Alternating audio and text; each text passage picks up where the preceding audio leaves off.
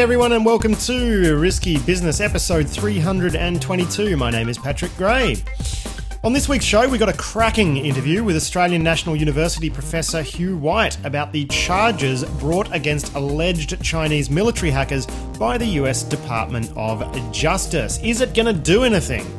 That one's coming up after the news.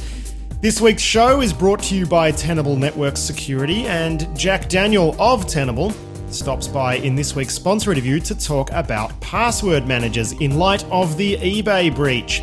Is it time we really started encouraging people to use them? Jack thinks it is. But before we get into all of that, it is time for a check of the week's news headlines with Adam Boileau. And Adam, eBay got pwned. Yeah, definitely. The uh, the stories are coming out that about three months ago, uh, some eBay employees got themselves uh, phished by the look of it, uh, resulted in a break-in into the eBay corporate network and subsequent leak of eBay's user database. So uh, names, email addresses, contact details, and uh, hashed passwords for 145 million people bit of confusion as to whether or not uh, they were actually, uh, you know, hashed or encrypted, like the, you know, the Adobe leaked passwords were actually encrypted, not hashed. Um, but eBay has since confirmed that they use proprietary hashing and advanced salting technology. yeah, and I, uh, that's not really what you look for in a hashing algorithm is proprietariness. But I guess we'll take their, you know, as you say, their crack PR team's word, uh, word for it, and uh, you know whether or not we see them, uh, you know, the actual passwords uh, turn up somewhere so we can validate exactly how they're hashed. Um, until then, we'll just uh, we'll have to go with that. But and man, this is a this is a pretty big leak. Yeah, it sure is. Now, what's interesting is they're talking about 140 million active users. In the case of the Adobe breach, they lost data for 38 million active accounts. You know how many accounts were actually in that database? That was what 150 million, right? 152 million. So eBay's not actually telling us how many accounts got popped, just 140 you know, just 140 uh, million active ones. I mean, how many people have actually set up accounts and then just not use them? I mean, we could be talking 600, 700 million. It's a lot. Actually, that, that's a very good point. I guess we will we won't know until we actually see the uh, see the data turn up on some forum somewhere. Yeah, well, that's the next question: is do we know who was behind this? What they're going to do with that data? Do you think they just grabbed this because they couldn't get at the more exciting stuff like PayPal account data, or you know, what, what what's the general feeling? Is there one yet? Oh, I see. I don't have any any specific information, and we um, and we haven't seen the data being being used. At eBay themselves are saying that they haven't seen any you know increase in fraudulent activity, and there doesn't seem to be any suggestion that it did extend as far as PayPal. Which I mean, if you were a hacker and you're financially motivated and you bust into eBay, obviously moving laterally towards PayPal would be uh, you know what you were going to do. So yeah, it's it is it is hard to say. We'll have to wait and see. You know, you know, they're not saying that they've got you know anything much beyond the the details we've discussed. Uh, you know, but you know, incident response is difficult. They've got Mandiant yeah. in there. You know, maybe we will, you know, we'll see some further information later on. Uh, oh, know, mate, look, had... you know, just even the eBay accounts alone. I mean, given that it's a platform that relies so heavily on trust, I can think of a million ways to make money out of it. I mean, I'd just, you know, jack someone, some reputable vendor's accounts and, you know, start, you know, start selling fake stuff. Yeah, well, yeah, obviously there are some options for monetizing that there. And, mm. uh, yeah, we will, we'll just have to see how bad that gets. Krebs is carrying a pretty funny story. Uh, you know, there's people offering to sell some of this eBay data for you know all your bitcoins, and uh, yeah, probably not actually eBay data there, guys. You're probably just going to get a nice uh, you know tarball full of I don't know. yeah, probably they're wanting um, uh, 1.4 bitcoins, about uh, 700 US dollars at the moment uh, for some of the data out of the eBay leak. But yeah, Krebs is pretty dismissive of the likelihood, as I think anyone saying would probably be. Indeed. Now, of course, last week saw the arrest of around 100 people people uh, worldwide for using this uh, Black Shades Trojan. Krebs also has a write up on that. Yeah, this is a, it's quite a funny story. It got quite a lot of uh, mainstream media coverage as being, you know, a big sort of cybercrime takedown. Whereas, you know, the reality here is that uh, Black Shades was a, a, piece of, you know, commercial Trojan software, largely being used by sort of, you know, unskilled recreational, uh, you know, attackers who wanted to, you know, Trojan their, um, you know, enemies at high school or something. Um, and uh, it Don't, hang on, hang on. I'm confused because I've been watching the news, and it's an incredibly sophisticated cyber attack tool, isn't it?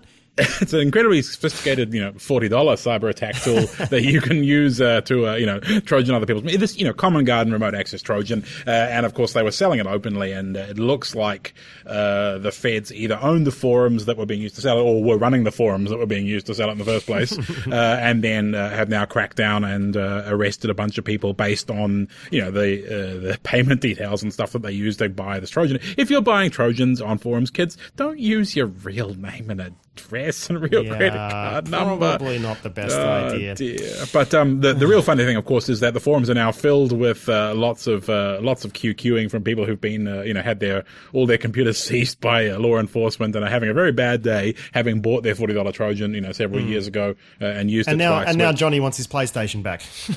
yeah, well, exactly. Yeah, but no, it's funny how much drama this got in the mainstream media, though. Uh, you know, when really in the grand scheme of things, and especially in light of you know the other things that are going on in industry at the moment, really very very small change. Yeah, yeah, well that's true. Uh, now, of course, the other big ticket news item uh, over the last week is the US deciding to charge in absentia five members of the uh, you know PLA Unit six one three nine eight. This is the unit that, of course, was unmasked in Mandiant's APT1 report around February last year. Uh, you know, the US has actually printed up wanted posters for these guys, and I can't really see that it's going to do much, and neither can our feature guest uh, this week, Professor Hugh White. But uh, what are your thoughts on this, Adam?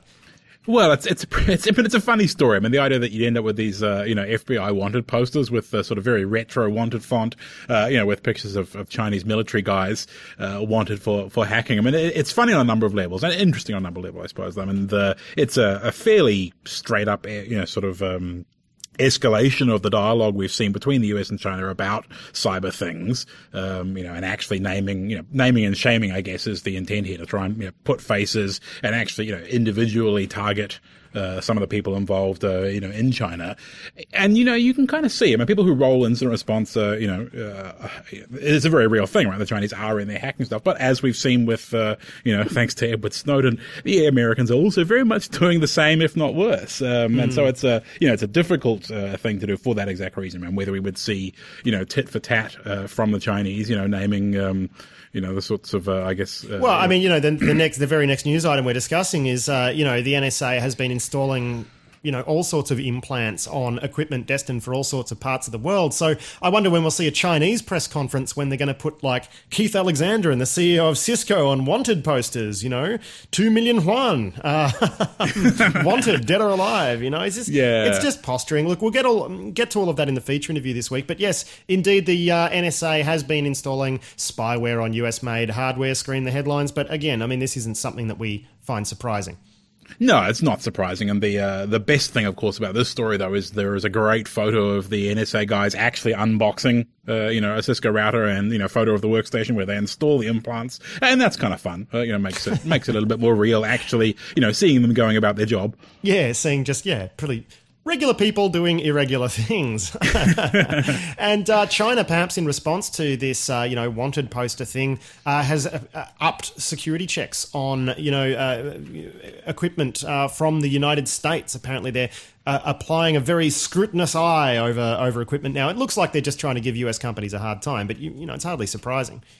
Well, it's completely understandable. I mean, you know, when there's direct evidence that their hardware uh, and you know software supply chain is being attacked by their adversary, I mean, absolutely you would do it. Of course, the corollary to that is actually checking that your equipment hasn't been backdoored and does what you expect it to. That's very, very difficult. And if they manage to figure out a way to do that, I hope they would share it with the rest well, of us. Well, I, I, should mention that they're not actually talking about unboxing stuff and X-raying at stuff. They're doing more of these sort of high-level intelligence uh, analyses of of US companies, it, much in the same way that the US did to Huawei. So it does seem like a bit of a middle finger. Uh, now, also, China has said, you know what, we're not going to roll Win 8 because you ended, you know, you ended support for XP. So you'll probably just do that with Win 8. So we're not interested. This, again, seems like a raised middle finger in the direction of the United States. Yeah, absolutely. I mean, the idea that you would not run Windows 8 because you're worried about it becoming end of life. I mean, clearly is bollocks, right? I mean, the, all software is going to become end of life at some point, and you just deal with it, right? You plan for it, and off you go. And oh, you know, of all of the uh, you know, all of the vendors, Microsoft has a very clear and very, you know, sort of, um, you know, well supported software life cycle. You know, I wouldn't have thought that would be a particularly good reason. But no, it's not about that. It's about, uh, you know, having uh, some degree of, um, you know, sort of sovereign control over your software stack and, you know, to push development of a domestic OS, I imagine. Yeah, uh, well, let's you know, see how that goes, guys. I mean, there's a couple of domestic Linux distributions, but I guess, you know, that's, they need a little better than that to mm. run the entire Chinese government. Yeah. Maybe they could look to the North Koreans for, what is it, Red Star Linux? Perhaps. Not, the, no suspicious code in that one at all. Now, uh, Cisco CEO John Chambers not appearing on a wanted poster, but instead appearing at Mobile World Congress and appealing to Barack Obama to please, please stop with the haxing. Of course, this is a reaction, you know, for public consumption. and you know, the fact mm. that the NSA have been backdooring Cisco Kit, you know, is something we knew for a while. Now there's a picture of it actually happening. You know, they have to be seen to be doing something. Uh, and in this case, you know, writing a, um, you know, an emo mail to uh, to Barack Obama seems to be about the extent of their uh, of their response. exactly, dear Barack, please stop with the haxing. Kate, thanks. Bye. Yeah. Yeah, or please stop with the leaking. The pictures of you haxing our stuff is just like super embarrassing, you know. Now, some time uh, ago, we spoke about a reform bill uh, that was before the US, I think the US Senate, was it? I don't know how their system works. It's all very strange. Yeah, just... uh, but there was a bill, uh, you know, working, bubbling through their system of government that would have seen an end to the uh, to bulk metadata collection. Uh, interestingly enough, a loophole seems to have been inserted into said bill at the last minute. I know I'm shocked, yeah. which would basically mean, yeah, they can still do targeted metadata surveillance, but there's a pretty loose definition of what targeted actually means, you know we want to look at these 10 million people, you know? Yeah. Which, you know, I suppose is less than three or 400 million. But, um, yeah, this does seem a bit ridiculous. I mean, the idea that you'd have an act that's specifically designed to curtail bulk collection and then have it just sort of legitimize sl- ever so slightly less bulk collection. Oh, there's a great quote in this piece, which uh, comes to us via Wired from a guy called Julian Sanchez, who's a researcher at the Cato Institute. He says, as long as there's some kind of target, they don't call that bulk collection, even if you're still collecting millions of records. To any normal person, he adds, that's still pretty bulky. uh, yeah, nice, nicely put. Mm. Staying with Wired, and Andy Greenberg has written uh, a great piece about a one of these guys who's a, like a technical advisor to The Intercept, which is you know Glenn Greenwald's big. Uh, hey, I've got a big pile of docs, so I'm going to start a business and make a lot of money out of it. Uh, enterprise. Uh, there's this tool called Onion Share, created by this bloke Micah Lee which, uh, you know, interestingly enough, I've been really looking at these types of technologies, and something like this has been desperately needed for quite a while. You know, things like uh, Secure Drop are great if you can find three different admins and you have budget to run stuff in three different colos. This is a very simple Tor based uh, uh, way to anonymously drop files to people like journalists, whistleblowing authorities, things like that. I think we're going to see a lot more of this tech, but this is certainly a good step in the right direction. Yeah, it has. Uh, it's quite an interesting tool. It's um, you know straight up. I'm going to run a web server behind a Tor hidden service. You know, server particular directory uh, via a Tor hidden service such that anyone can get it given the hidden service address in a regular web browser. And it's yeah, very, very simple, very straightforward. You run it up, person receives the file, uh, having, you know, you sent them the link via some other channel, uh, and then you tear it down again and it's gone. Like no infrastructure, no maintenance, uh, and, you know, solves the exact immediate problem that you have in front of you. And that's, you know, the kind of tool that, um, that us hackers like, you know, single purpose tool that solves one problem, you know, is exactly what you need. And uh, I think, you know, for that scenario, this is a, a good example. Indeed, indeed. Now, Silent Circle have just taken 30 million in funding because uh, their Black Phone thing apparently is uh, picking up all sorts of interest. So we're seeing, uh, you know, a lot of you know, real hard dollars going into anonymity and privacy uh, companies. This is, uh, I think, this is probably the first investment of many we're going to see in the space. Yeah, I think this is you know it's going to be the new uh, the new growth sector. I think this sort of um, you know privacy protecting, secure communications, um, you know sort of uh, technology products, and, Silent Circle have a, a, bit of a head start over some of the other players by virtue of you know doing it for a while already. But um, it's quite interesting to see that they are getting you know thirty million dollars, I suppose, in in the context of you know, Silicon Valley VC is not a whole bunch, but they can, you know, they've got a real product coming that will, uh, you know, I imagine, uh, you know, be much more widespread and hopefully more, uh, you know, even more robust than presumably it was going to be anyway uh, with this kind of level of funding. Now, it is a good thing that money is going towards people like the uh, Silent Circle guys who who certainly know a thing or two about crypto because there's an awful lot of apps out there that promise security, promise secrecy, and don't deliver. Uh, another piece from Wired talking about some of these apps like uh, Whisper and Secret, which basically say, yeah, we're totally going to keep you secure from the man unless the man asks. Yeah, and that's pretty pretty disingenuous, isn't it? To have a you know, the, well, they put that in the fine print, you know. well, exactly, and, and that's what uh, Andy Greenberg's write up here is about the fact that the terms of service for a number of these, um, you know, sort of secure anonymous communication, and, and uh, in this case, uh, some of these services, Whisper, for example, is specifically promoted for whistleblowing, but then has terms of service that are in the small print say, unless we get a subpoena, right? Which is the exact same position you are with every other online service in the US. But to go out and promote your service for these things and then, mm. you know, weasel in the small print, uh, even though you're legally required to, you know, be weaselable, you know, it just seems disingenuous. Well, I just think the idea that you operate an anonymity service is kind of nuts when you've got these decentralized things like Tor, which are very well suited to creating tools like OnionShare, which, you know, we're starting to see now. You know, do away with this model where you've got a third party actually, you know, handling the information. Um, you know, you don't actually need a server anymore when you've got stuff like Tor. Anyone can spring up a hidden service straight out from their desktop, even from an added environment. So, yeah, I just think apps like these need to go and die in a fire, basically, because they're just making all sorts of silly promises. Uh, speaking of, uh, you know, speaking of online services that did promise anonymity but did die in a fire, uh, there's a fantastic piece nice on the segue. Guardian. Yeah, I know. Hey, segue foo. um, Ladar Levison, who's the guy who ran LavaBit, which was Edward Snowden's, you know, better known as uh, Edward Snowden's uh, email service, has written a great little piece for the Guardian about how he came to his decision to shut down LavaBit and the legal processes uh, that were involved. And it's, you know, it's really worth a read.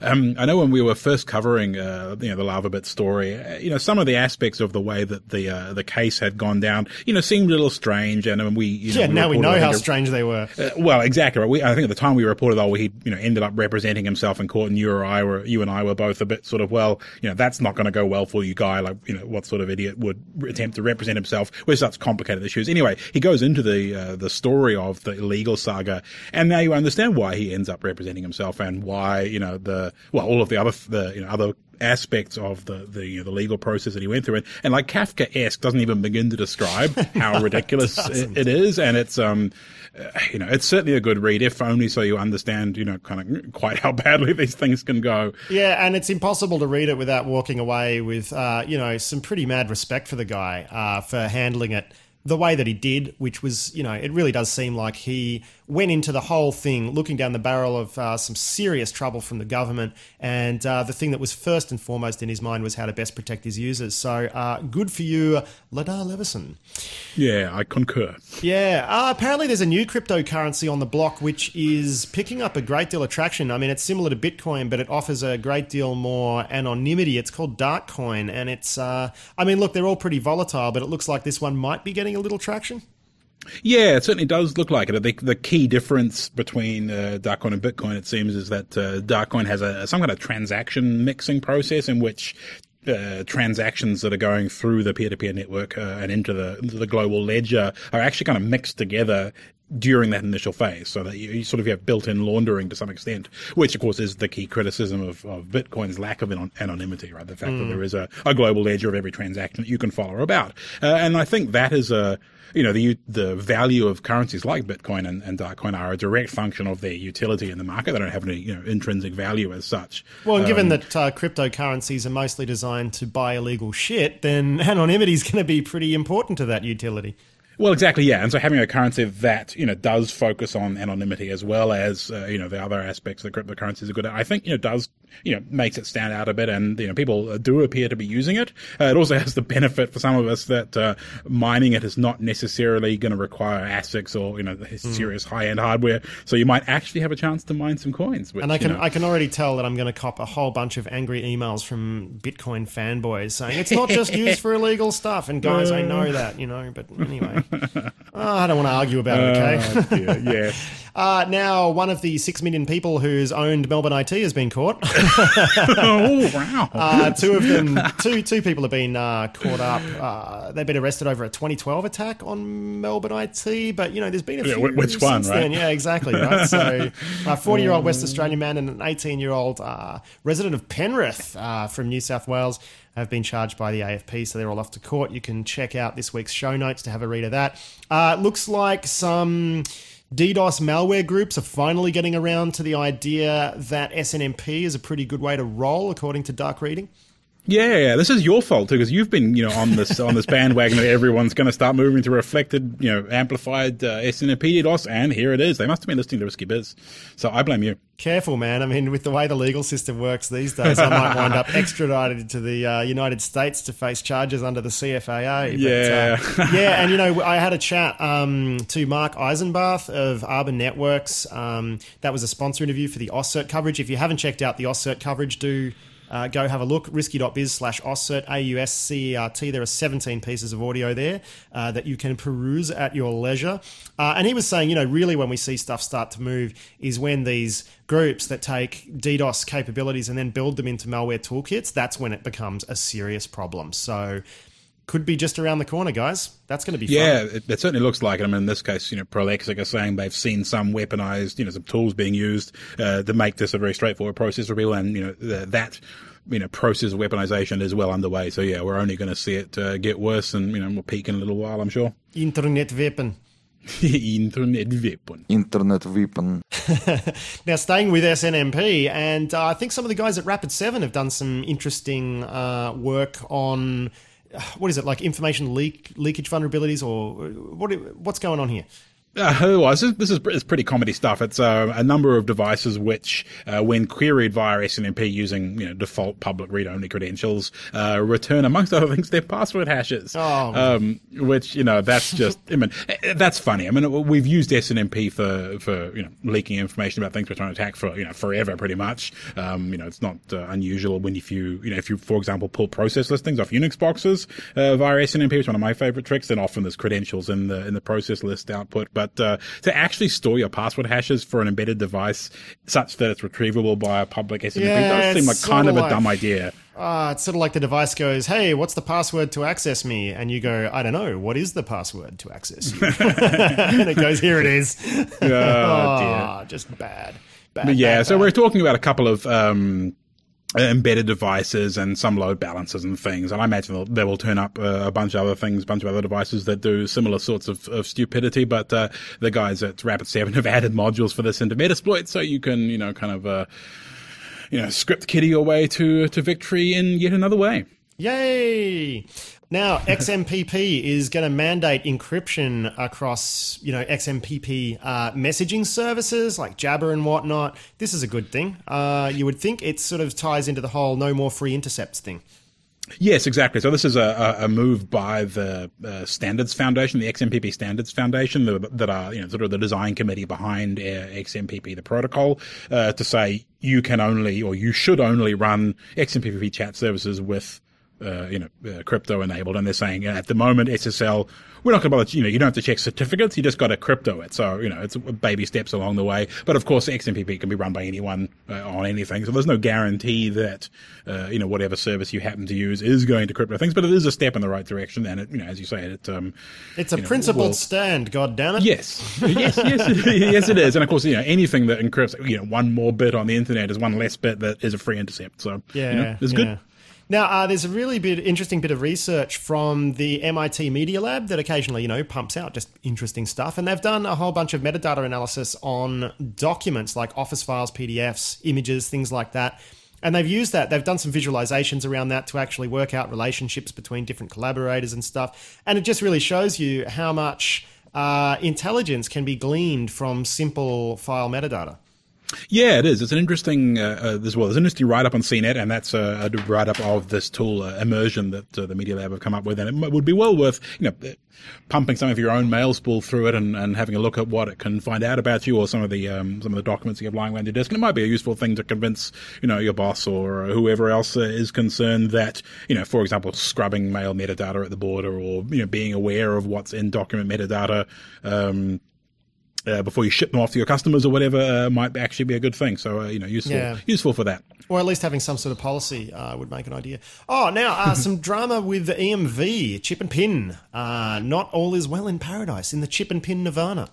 Yeah, so we've seen, uh, you know, the the latest update on the, the work coming out of, uh, of Cambridge in the UK. Ross Anderson's team, which have you know long been the, the people doing research about EMV, they've come up with a couple of uh, of new things to talk about. One of them is a um, an implementation flaw in a number of the uh, EMV. Uh, processing, you know, uh, terminals and that sort of thing that generate random numbers poorly. well, I know I'm shocked. Oh, well, well, exactly that. I, I, was pausing to make shocked face. Uh, you can't see it over IP, but uh, I was. And the second uh, issue that they're discussing is a um, uh, more of a protocol level vulnerability that may, in the longer term, turn out to be, uh, you know, actually quite interesting. A, a problem, TM. It may, yeah, yeah but um, it basically involves, you know, an attacker who's on the wire between a terminal and the acquiring bank being able to, uh, you know, manipulate some of the. Um, uh, challenge response process during the EMV to be able to then subsequently, uh, you know, carry out an attack. So it's certainly not a, a world-ending uh, kind of issue yet. And I mean, compared to mag stripes, which is you know where where the US is still at, I suppose, mm. um, you know, it, it's still a massive improvement to be uh, considering thinking about rolling out. Well, I mean, your average crew of Romanians might have a bit of trouble, you know, getting access to that wiring cabinet and knowing how to set it all up, and they're going to need tools, and you know, it's it's a much more sophisticated sort of attack than, duh, I'm going to put a mag stripe reader on the bloody front of the thing, though.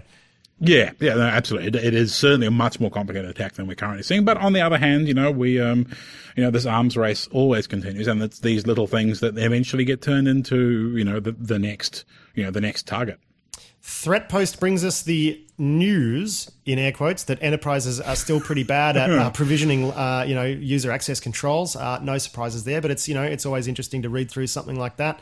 Uh, so that's in the show notes. Ics cert has confirmed that a public utility uh, in america did actually get owned and someone was you know right in there. Uh, if you're in the control system space that might be worth a look. Samsung is looking at iris recognition functions for its new line of phones which i do find kind of interesting especially now we've proved proved that you know, with an Apple iPhone 5S or whatever, you know, it is a lot more convenient to use a thumbprint than having to, uh, you know, tap in a pin every time you want to look at your email or whatever. Uh, the reason I find this interesting is because we could actually start seeing some of these biometrics chained together and actually provide us with a pretty high degree of confidence. Yeah, and I think you know biometrics has a number of issues, and the you know large scale deployment of biometrics, you know, like the fingerprint scanner and the iPhone. I mean, it, it, it's taken a while, but they are actually starting to be successful. I think you know whether people will. You know, there's the there's a, well, there's a number of issues with it in terms of user acceptance and you know reliability and you know chaining together multiple biometric factors as you suggested you know does improve things a lot. Um, you know, and it would be interesting to see widespread you know iris scanning on on phones, but that uh, you know it, know, from a usability point of view, definitely an improvement, I think, over, mm. over pins. But, uh, yeah, it's interesting, interesting stuff until we, you know, of course, there'll be the wonderful stories of people having their eyeballs cut out to access their phones, uh, you know, in, uh, in Mexico or now something. Now you're going to lose um, a finger and an eyeball. Fantastic. Yeah. um, Krebs uh, brings us the absolutely shocking news that you shouldn't run Adobe Shockwave, which you really shouldn't because you don't actually need it out there. Shockwave itself isn't sandboxed. There's a lot of hubbub right now about the fact that it uses um, some you know, components of Adobe Flash Player that aren't that fantastic, but honestly, you're probably going to have a better time as an attacker going after Shockwave instead of known bugs that are tricky to exploit on Flash because, yeah, Shockwave don't get a lot of attention. so you can go read that one if you want. Um, we got some. What is it even for anymore? Like, who, who uses Shockwave? It's been like, when was the last time you saw a Shockwave site? But there's, a, there's a few still out there, you know what I mean? And occasionally it's just one of those bad decisions made by a designer who just yeah. knows Shockwave and loves it. Um, it does Flash like things, but it's not Flash. So there are yeah. some people who use it. But yeah, just ditch that. If it's in yeah. if it's in your enterprise bad. environment, just scoop it out, okay? You don't actually bad. need it. Bad. Bad, bad. software. And you should software. feel bad. uh, there's some news here about uh, some, you know, bad advertising stuff like uh, malvertising redirecting to some Silverlight exploits. Again, Silverlight, really? Uh, although Netflix, right? Uh, yeah, I, I, was going to say at least there is a reason to have Silverlight. I mean, yeah, you know, but still, Netflix just. guys, what do you Silverlight? Yeah, don't don't browse the internet from your stupid TV, Jesus. uh, and of course, there's uh, also some news about some awful, awful things that Microsoft's Android uh, Outlook app does. Uh, so if you're a user or you manage an environment where you're using Outlook on Android, you might want to go check that out. Microsoft is working on a patch for IE8. That's an O day. Chrome has fixed 23 security bugs. And that's it. I had to wrap those ones up pretty quick because we're running out yeah. of time. we we did indeed, but um, I'm sure people are used to the patch all the things rush at the end of the news anyway. They they know exactly. the story. Patch patch it all, and you're good. Patch all of your things. All right, Adam. That's it for the week's news, mate. Thank you very much for joining us, and we'll uh, chat to you again next week. Thanks, man. See you then. Insomnia Securities, Adam Boileau there with a check of the week's news headlines. And if you have pens to test and you want Mr. Unix Beard himself working on your stuff, get in touch with the Insomnia guys. Hit up their website, insomniasec.com. Okay, it is time for this week's feature interview now with Hugh White, Professor of Strategic Studies at the Australian National University, or ANU, in Canberra. His work focuses primarily on Australian strategic and defence policy, Asia Pacific security issues, and global strategic affairs, especially as they influence Australia and the Asia Pacific. He has served as an intelligence analyst with the Office of National Assessments, or ONA, uh, as a journalist with the Sydney Morning Herald, as a senior advisor on the staffs of Defence Minister Kim Beazley and Australian Prime Minister Bob Hawke. Uh, he was a senior official in the Department of Defence, where from 1995 to 2000 he was the Deputy Secretary for Strategy and Intelligence. He was also the first director of the Australian Strategic Policy Institute. He's an extremely well respected talking head. Uh, and knows a great deal about an awful lot. Australian listeners would have seen him popping up all over the place uh, on TV and the like for well over a decade. So I was very happy when I managed to secure a short time uh, with Hugh White to really get his thoughts on the USA's decision to charge five alleged members of a PLA espionage unit, the uh, Unit 61398 of Mandiant fame. And I started off by asking him if he thinks this move to charge these five individuals is largely symbolic. Here's what he had to say. Uh, look, I think it's it, almost by definition, it's primarily a symbolic move. I, I can't imagine that anyone in the US system that believes they've got any chance at all of getting these guys in front of an American court.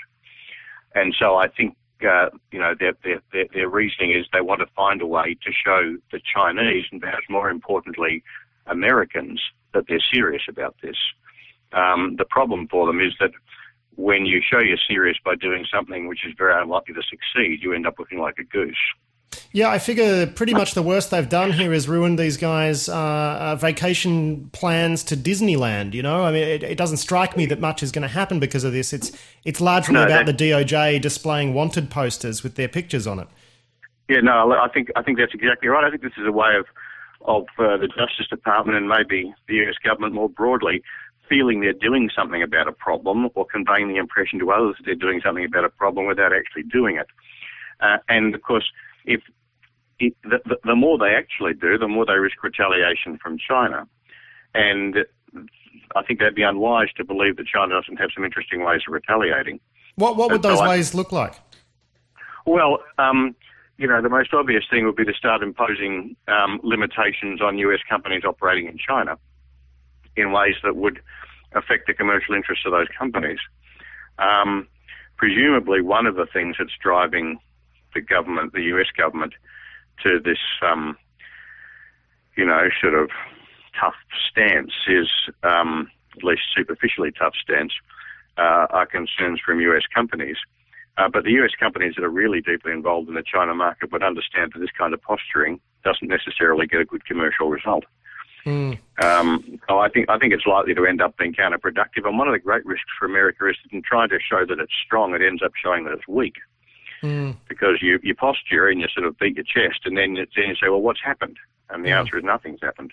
Um, yeah, I um, mean, I, I, wonder how much this is about, you know, uh, escalation. We look back at when the, you know, the original report came out from Mandiant. That was February last year when Unit 61398 became a sort of known yes, quantity. Sort of outed. Yeah, yeah, exactly, right. And then, you know, the, the there were meetings scheduled and things were gradually escalating. And then, of course, the Snowden documents came out. To what extent do you think – the release of all of that information uh, out of the NSA derailed uh, the US administration's plans to have this uh, talked out as an agenda item? Look, I think it certainly didn't do them any good. It obviously was very hard for, uh, it made it harder for the US politically and rhetorically to castigate Beijing for a, a, a global um, intelligence collection effort when Snowden had done so much to reveal America's own global intelligence collection effort.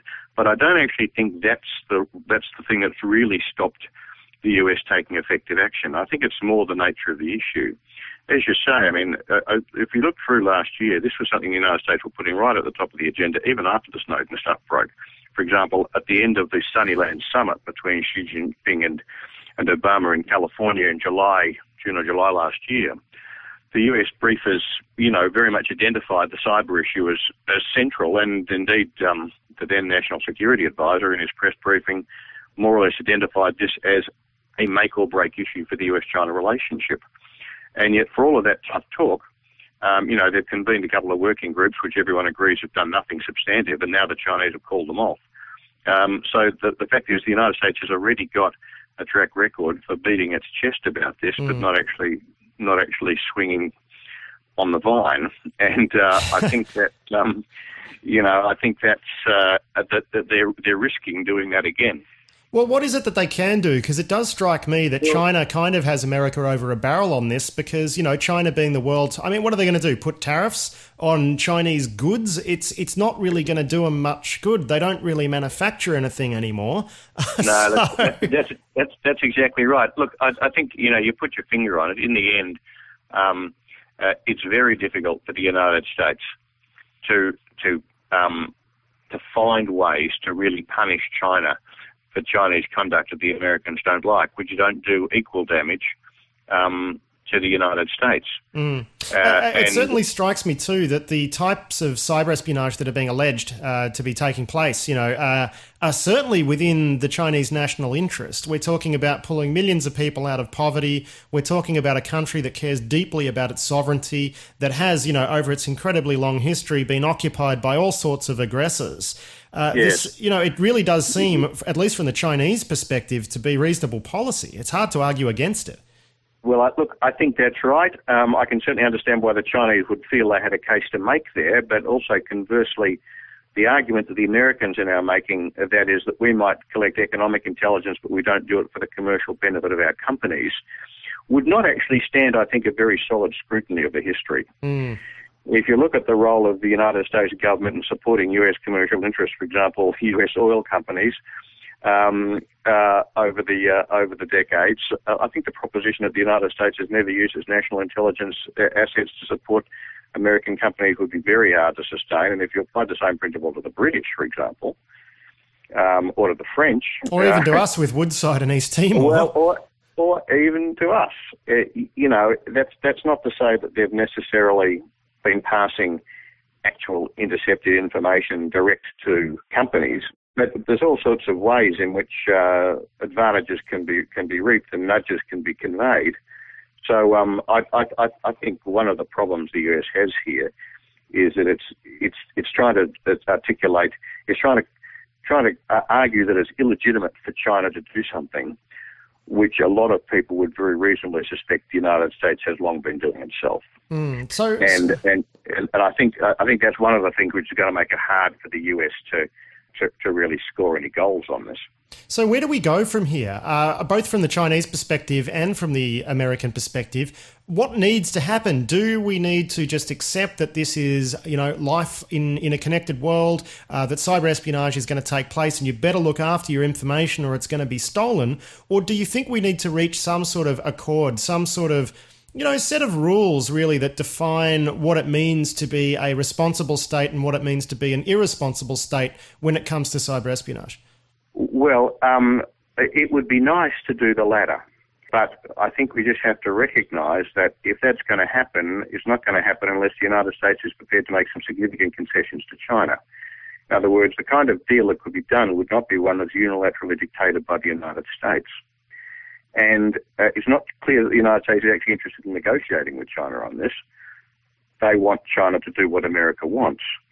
So I think, um, uh, and the other point, of course, is it's not clear that the Chinese are actually willing to negotiate either. That is, whatever the United States might be able to offer to China by way of inducements to curtail this kind of activity would um, it would need to be something that the Chinese really badly wanted, and it's not too, not too clear that the Chinese are necessarily prepared to do that. So, although it would be nice to do the latter, I think the most likely thing is this is something we're going to have to live with. So it's going to be and, the uh, it's going to be and, a status quo that'll draw out for years with uh, you know furious rhetoric around it.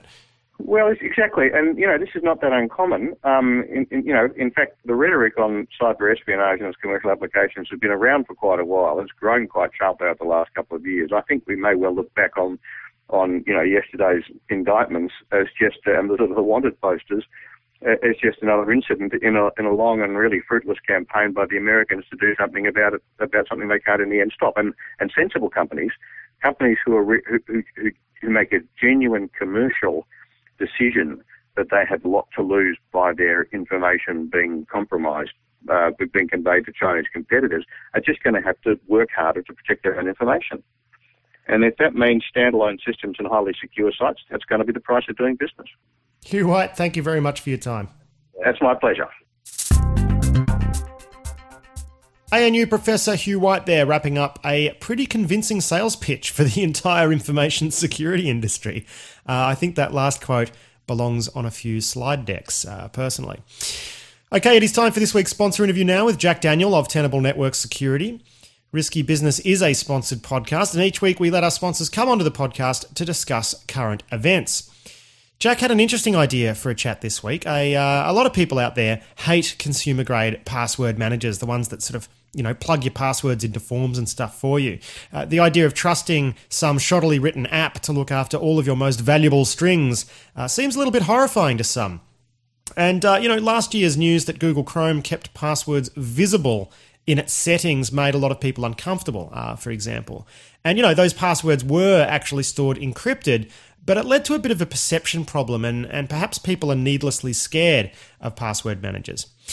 But given password reuse has become such a massive, massive problem uh, now that household brands are having their databases dumped pretty much weekly, it might be time that we start to really encourage average users to install them. And as you'll hear, even if some of these password managers don't store passwords securely, we're still looking at a net gain in security because large scale breaches are a bigger threat to the average user than malware targeting password software. Here's what Jack Daniel had to say. It seems to me that uh, password management uh, is something that we still haven't really worked out, and it's uh, just it's a aid to some of the challenges we've got, especially as end users, where all we can do is uh, change our passwords and you know look. Have I changed this since Heartbleed came out? Have I changed this since? When was the last time I changed, uh, you know, eBay or uh, PayPal passwords or whatever the, the breach du jour is? People in the information security world aren't exactly trusting of software that says, yeah, put all your passwords in here. But I, I guess there is some reasonably good stuff out there now, isn't there? I think so. I haven't done, and I'm not qualified to do the, you know, the cryptanalysis of, of how well these systems work, but they've been hammered on for a while and there's also a trade-off. I mean, there's it's rational for us to as you said, you know, security folks, our mindset is as soon as somebody says trust us, we uh, you know, the the hairs on our back of our neck go up and we don't trust them. And that's how we survive in this industry. But then we have to look at the trade-off. I mean, if we've got some vetted stuff that we think makes sense, um, is that better than um, you know post-it notes? Is that better than, uh, especially for uh, mobile users or typical end users, if we can make it easier for them to have strong passwords that they can access without reusing, uh, I think that makes everybody's life easier. Mm. Uh, well, it does. it does solve the password reuse problem, doesn't it? It can, it, and, and that ones, and that at this stage seems to be a bigger problem than you know people's password managers getting owned off endpoints, right? Right. I think I think that is a real challenge. There's certainly things that we can advise people to do. I mean, if you've got a environment you don't worry about it and you've got a stationary computer and you want to leave things uh, logged into your password manager even though the pur- purist in me wants to scream at you and say don't do that it's like yeah you know if you leave that desktop in your home where you aren't really worried about it logged in when the computer's on i'm i'm i'm okay as long as uh, you know when the machine boots up, you actually have a real password or something. It, mobile devices or you know laptops that actually hit the road, you know, yeah, log out of them. But it's it's the classic trade off of usability. But if we make it easier for people to do the right thing, we've got to decide what our environment is. But if we make it easier for people to do the right thing, and that comes with a security trade off, uh, we can't just look at the exposure it gives us without considering uh, what gains we're getting from things like uh, you know a password manager. Mm, it doesn't help that companies like Google were you know doing like clear text passwords in Chrome and stuff, right? No, we, we, we have enough challenges, and people that should know better, um, you know, like Google and Chrome have have had that, but there are a lot of older systems out there too that still do clear text. Um, you know, we run into that all the time. That's one of the things that uh, you know, like our passive tool looks for is, um, hey, there's a password flying by. That shouldn't be that way. Um, mm. And so, uh, you know, what do you do with those? Um, those are out of your control, but maybe you can um, refresh them more often. Of course, uh, clear text passwords you can't change fast enough to make a difference, but that's mm. where you know, two factor auth comes in. Yeah, well, I mean, I was going to say, like, you know, we've been saying passwords are dead for like seven years, and, uh, you know, here's eBay, which uses passwords. I mean, how long before it's going to be the new norm to go default for 2FA? Because we already have that for things like Google, Facebook, you know, Amazon, right? So, so how long? I mean, are you kind of surprised that eBay doesn't have 2FA by default? Yeah, and you know their affiliated company PayPal uh, has two-factor available, which they've had for a long time, but they make it really easy to bypass it. Every time you you hit that uh, PayPal, it says don't have your uh, you know your token, and offers you a way around the cor- around it. So uh, that's kind of frustrating. Uh, on that two-factor, um, telephone, you know, our mobile devices, especially if you're like me and cling to Android just out of sheer stubbornness and stupidity uh, you know, they're really a challenge. But the flip side is, you know, I've been asked about BYOD security, which I'm really tired of talking about. But you know, a lot of BYOD security comes down to stuff that we've known for a very long time. We forget all of it. But uh, one of the challenges that I issue to people is I, you know, was at a, in uh, at an event earlier this year and held up my phone and said, "Who wants to hijack one of my domains? You'll need this number here."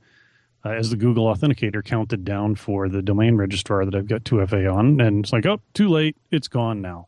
So I've you know I've got some spinning wheels on my authenticator. I've got uh, you know a, a, pile of text messages. When I'm at a conference, the text messages are you know me logging into MSDN, me logging into other live accounts, me logging into Google apps that aren't tied directly to Authenticator. You know to keep track of things. Some of them are on Authenticator, some of them require SMS you know so there are, that device even though it's not a corporate device is um, one that i use for two factor a lot and i am much more likely to have it in my pocket than you know the, the SecurID token that i've been issued um, because uh, you know it's just there. It's part of it's part of what i have. Yeah it, it is you know and I mean, there's soft tokens on mobile devices are pretty, you know, you're thinking at some point they're going to be an easy target, uh, especially on platforms like Android. Although Android is getting a lot better, right? So I don't know. You know, I mean, I was even interviewing the guys from the, you know, the Verizon data breach investigation report. I was interviewing those guys about that, and I'm like, where is this BYOD getting? Why aren't people actually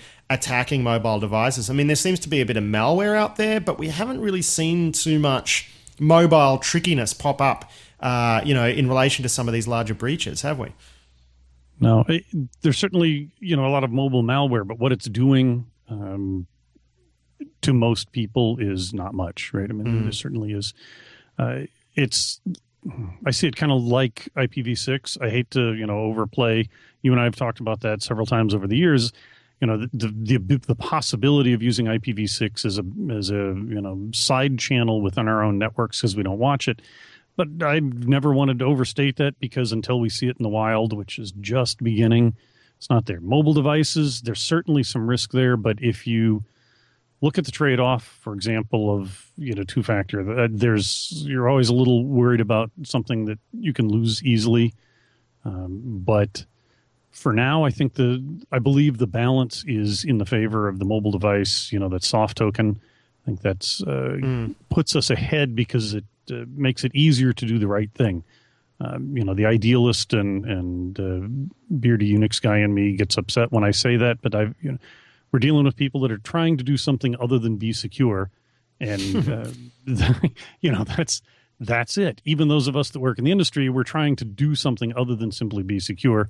And if we have tools that give us a, a little bit of a trade off, but let us move forward, then we should probably embrace those rather than be pedantic and owned.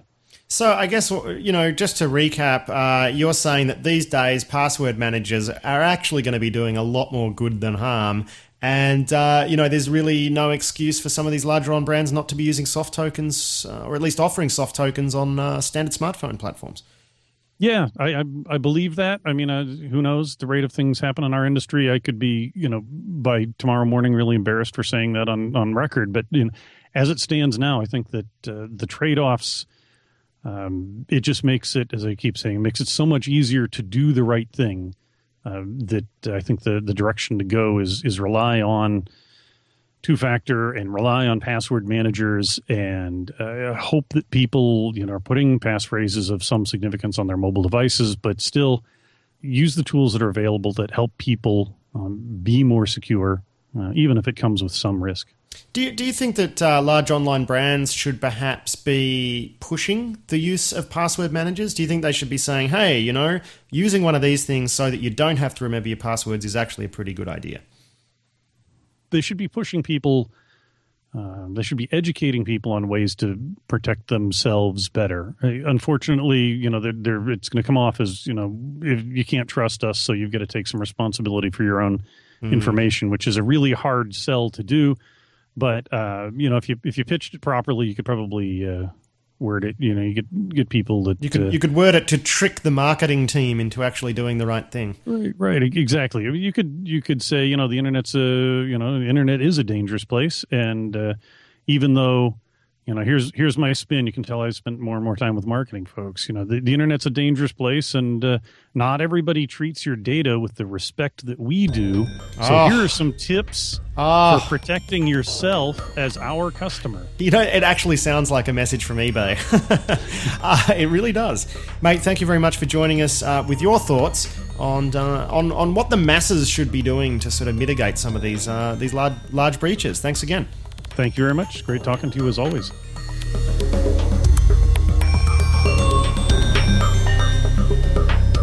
Jack Daniel from our sponsor, Tenable Network Security, there with a chat about passwords and stuff. Big thanks to Tenable Network Security for making this week's show possible. This week's feature track is an absolute killer, and it's called Think, and it's by the Australian band Mammal. If you haven't heard of these guys or heard them before, you are in for a real treat. Uh, they broke up back in 2009.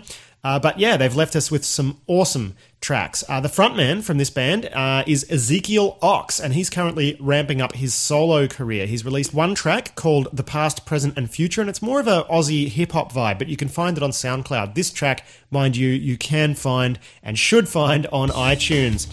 That's it for this week's show. Until next week, I've been Patrick Gray. Thanks for listening. Two more years of this, I'm gonna chuck it in and move to an easier place. You're thinking two dollars a litre doesn't really look that far away. And you're thinking as you look at your ring finger, was that really the right decision? Oh yeah, yeah. I know what you're thinking. You're thinking if I'd just been given a chance to express myself, develop my inner guru, then I could be that gorgeous, tan, blonde, 19 year old pouring sickly black holy water down my throat. Right now, in digital widescreen perfection. I know what you're thinking.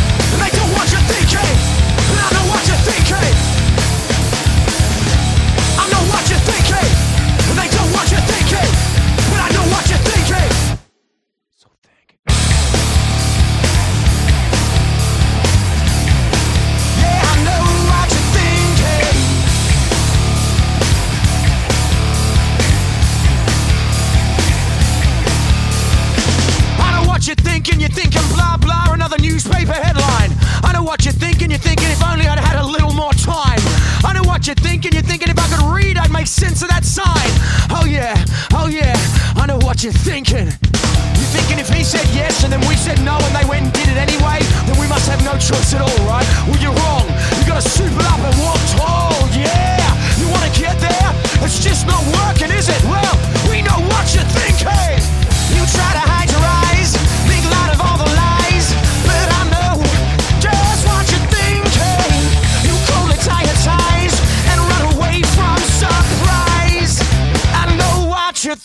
thinking.